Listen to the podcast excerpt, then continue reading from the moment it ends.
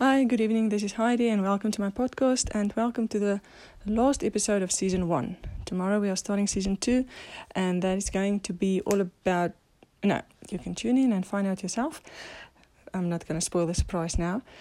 Um, I just want to round off season one with what I think was the most important for me of the entire season was having um, someone to love, something to do, and something to look forward to.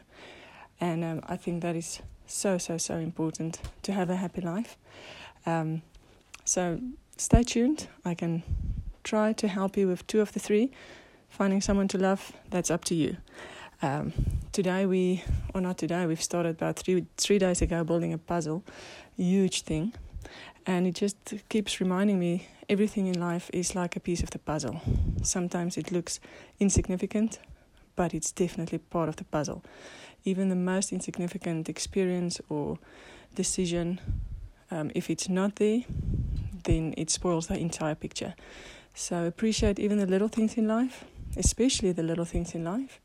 And yes, I'll catch you tomorrow.